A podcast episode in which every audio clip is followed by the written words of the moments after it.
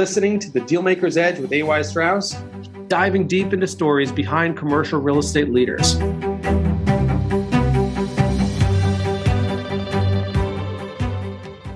Eric, thank you so much for joining. It's great to have you on. You bring an awesome energy. Would you share with us that first initial kickoff, how you got going? Yeah, so when I graduated from college, I'm an idea guy, and I had this idea that international real estate was like the way I wanted to go. And I got my first job in Bangkok, Thailand, and the job was not in real estate; it was in auto part manufacturing. But the goal was to figure out how do I get into real estate in Asia and kind of live this James Bond life of international business. I got really sick. I was there for about 6 months and had to come back home. I think that was a huge growth experience for me. But part of that understanding was real estate's a local business. You've got to really know the location. You've got to speak the language. It's helpful to speak the language, which I don't speak Thai. And you got to use the gifts that you've been given, right? I was like, I need to be in a situation where I can truly benefit from the relationships that I've made as a young adult and as a kid. So I moved back to Houston. One of the guys, and when I was in college, I had an internship at CB Richard Ellis in LA, and a guy there named Jeff Pion, who's a very prominent office leasing tenant rep broker, was my boss while I was there. And he connected me with a guy who's now passed away named Mike Hill, who was an industrial real estate broker. And Mike was very generous to me, met with me, had a resume. I was doing my best to get a job. And he said, look, Eric, I'm not hiring anyone. This is 2008. I'll write you a letter of recommendation, and I'll give you my entire contact list. Wow. So whoever you want to talk to, just email them. I did that because the thing, I didn't study real estate. I didn't know anything about real estate. I'm kind of a self-taught guy. I emailed and met with over 100 people on the list. Wow. And I asked everyone, hey, I'm 22 years old. What would you do if you were in my shoes? Do you have a job? And I learned a lot about trying to see where I wanted to end up. And, I always wanted to be on the ownership side.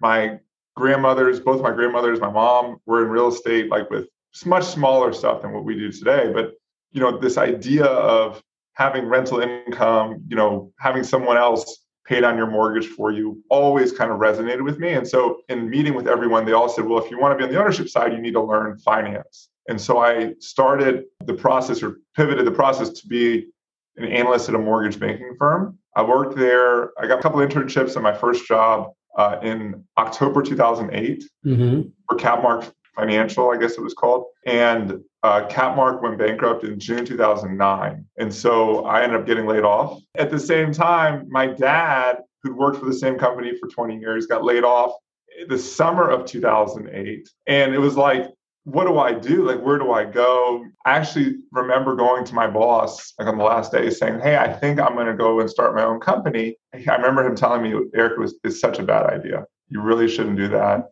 But I continued to apply for jobs and to try to get a job. But at the same time, starting on my own, trying to figure out ways to buy real estate.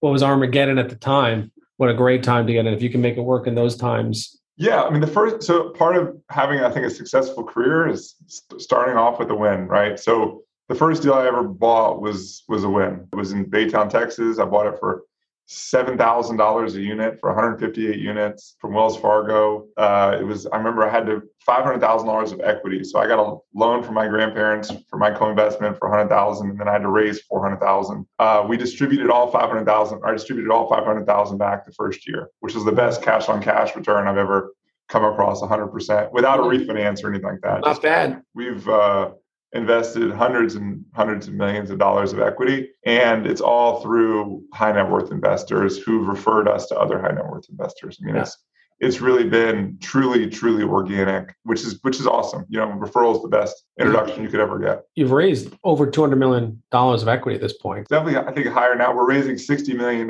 for two deals that close in December. So we've already, in 1 week, we got $40 million.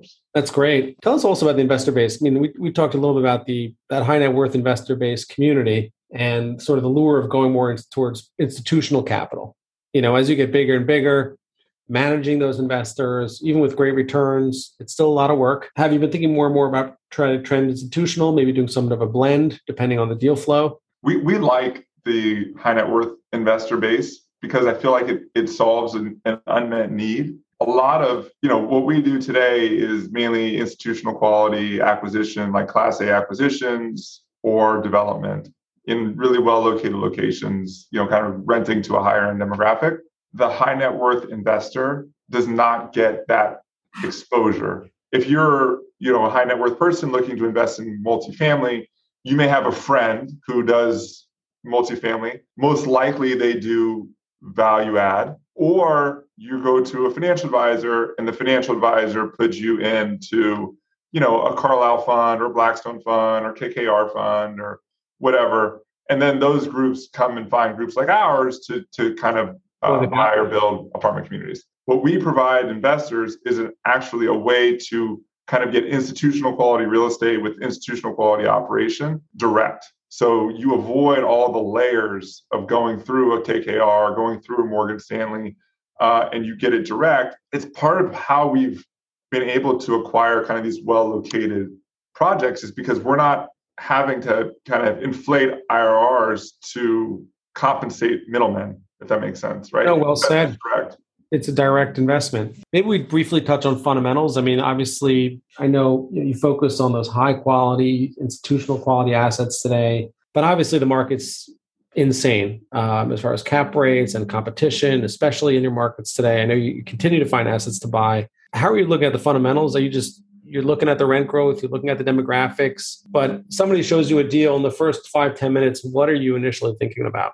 So the first thing we look for is the location, right? So where, who's our resident? Where do they work? What's going on in that area in terms of, corporate expansions or obviously supply of new multifamily?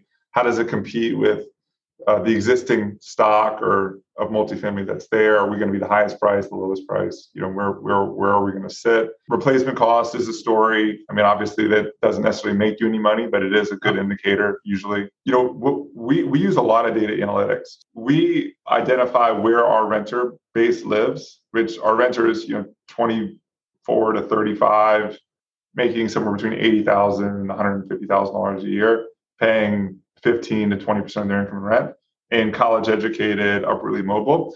As we look at Houston, Austin, Dallas, San Antonio, Atlanta, we know exactly the locations that we want to be in, and we know the supply-demand dynamics in each of those locations, and really know the properties in those locations that we want to own. It's almost working backwards, in terms of which deals hit the market, or trying to find off market. But a lot of the stuff that we end up buying, has to be marketed because it's all through institutional sellers. Well said.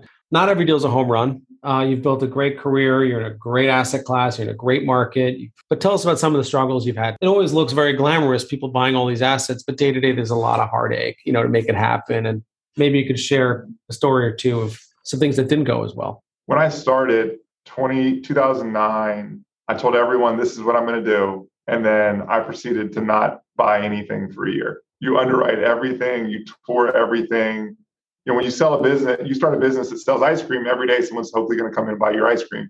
But when you're making investments, you don't want to make mistakes. And it took me a year to find my first deal. And I would say that's one of the hardest things, emotionally, because it really humbles you. Kind of 2/3 of the way through, I introduced a group that I knew in Houston to an equity provider. And they said, look, if they invest, we'll pay you 1%.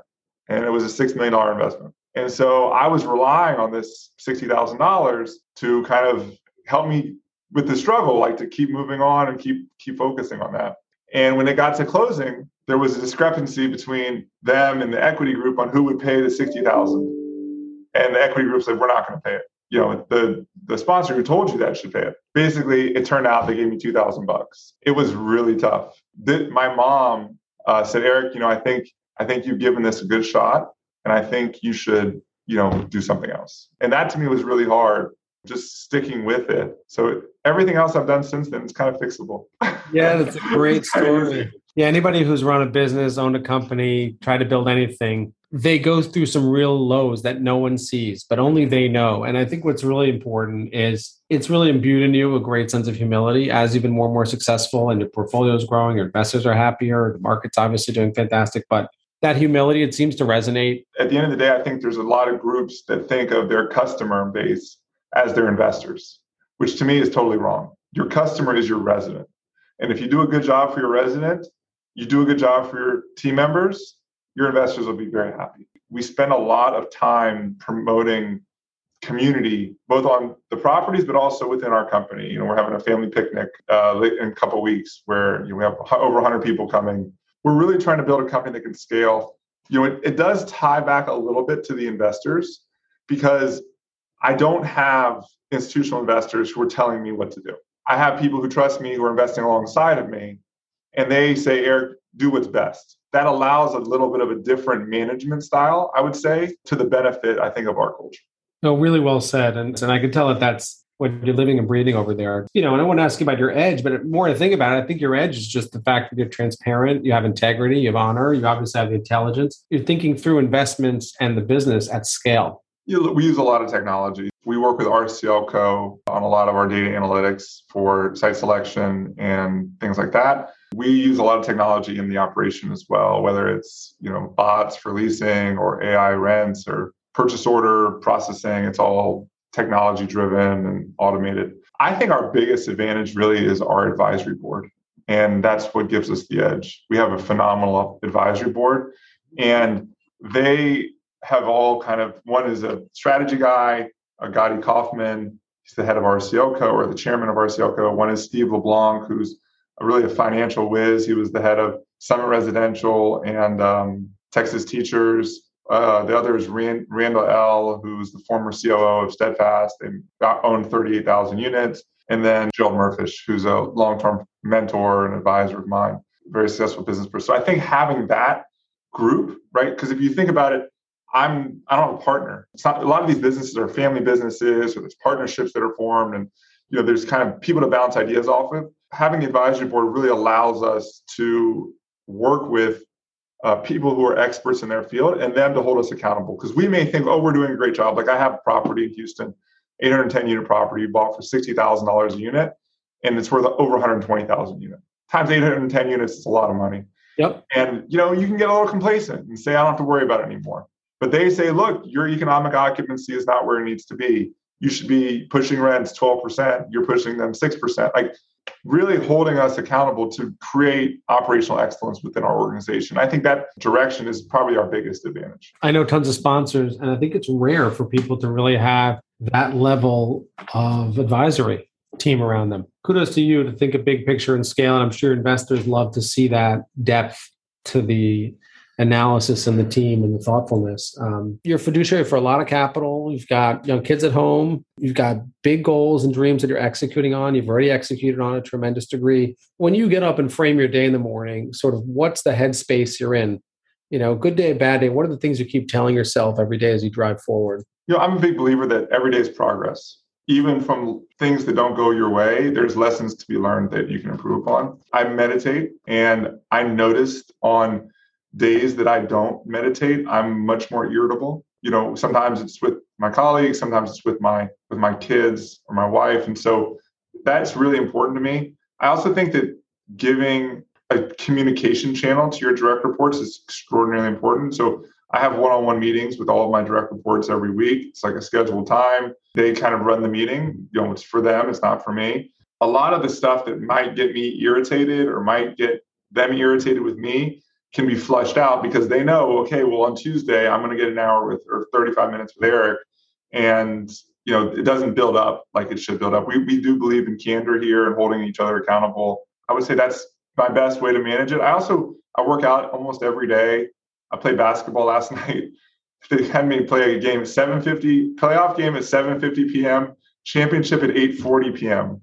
I was like, the championship's right after the playoff game? Oh my God.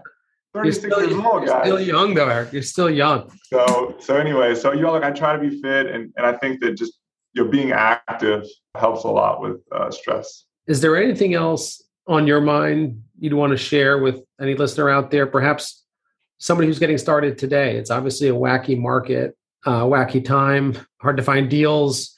You know, what are you telling that person who's in your shoes 12 years ago? You know, who's coming to you for advice saying, you know, Eric, we get coffee. I really want to be an owner and acquire real estate. I really want to build my own investment base. Yeah. So what we do today is obviously a little bit different than when I started. And I feel very blessed that when I started, there was this opportunity to kind of get in to whatever small equity check deals that could make you a ton of money. I felt very fortunate. You know, as interest rates have changed and treasuries have gone down, we've altered our strategy to focus on more well-located kind of assets with the belief that in an inflationary environment that our demographic is going to have their incomes and their wages increase at a faster rate than kind of B and C people. I think what I would say is, first and foremost, you'll form a strategy. Like, what do you believe at your core that is not just going to hold true to today, but it's something you want to stick with for 30 years or 20 years? Like that, figure out that, write it down, have your colleagues or your friends kind of, you know, attack it and say it's a bad idea, beat it up. And then, you know, go and find either examples of projects or partners or investors that you can kind of sell the strategy to. We raise money on a project by project basis. So we already have the property before we're raising capital. It's not a fund model, which is kind of how people like the direct investing and the lower fees. But I think that I would still advise people to do that. For us, what we've learned is, you know, in doing this for so long, is that location is really, really important. And in a property, you have the potential to increase the value by what you can do to it, but there's more potential to increase value based on what goes around your property. So if your property is in a bad location or it's in the middle of nowhere and nothing's ever going to come, it doesn't, you're not even giving yourself a chance. And so what I would say, you know, really is, especially if you're young, you know, invest, get started, because you just don't know where you're going to be. And if you're in it for the long term, real estate does tend to work out pretty well. So even projects that were, you know, overpaid or weren't great deals, they've all worked out pretty amazingly. The whole conversation we've had has been terrific. You've been really candid. I can tell that that's a real value in your culture, and it's really come through here. What you've done is fantastic. And I think your story is compelling. So I want to thank you very much for your time. It's been terrific, and hopefully we'll be talking again real soon. Thank you for joining The Dealmaker's Edge. Don't forget to follow us on your favorite podcast platform. Give us a 5-star rating so more people can follow the conversation.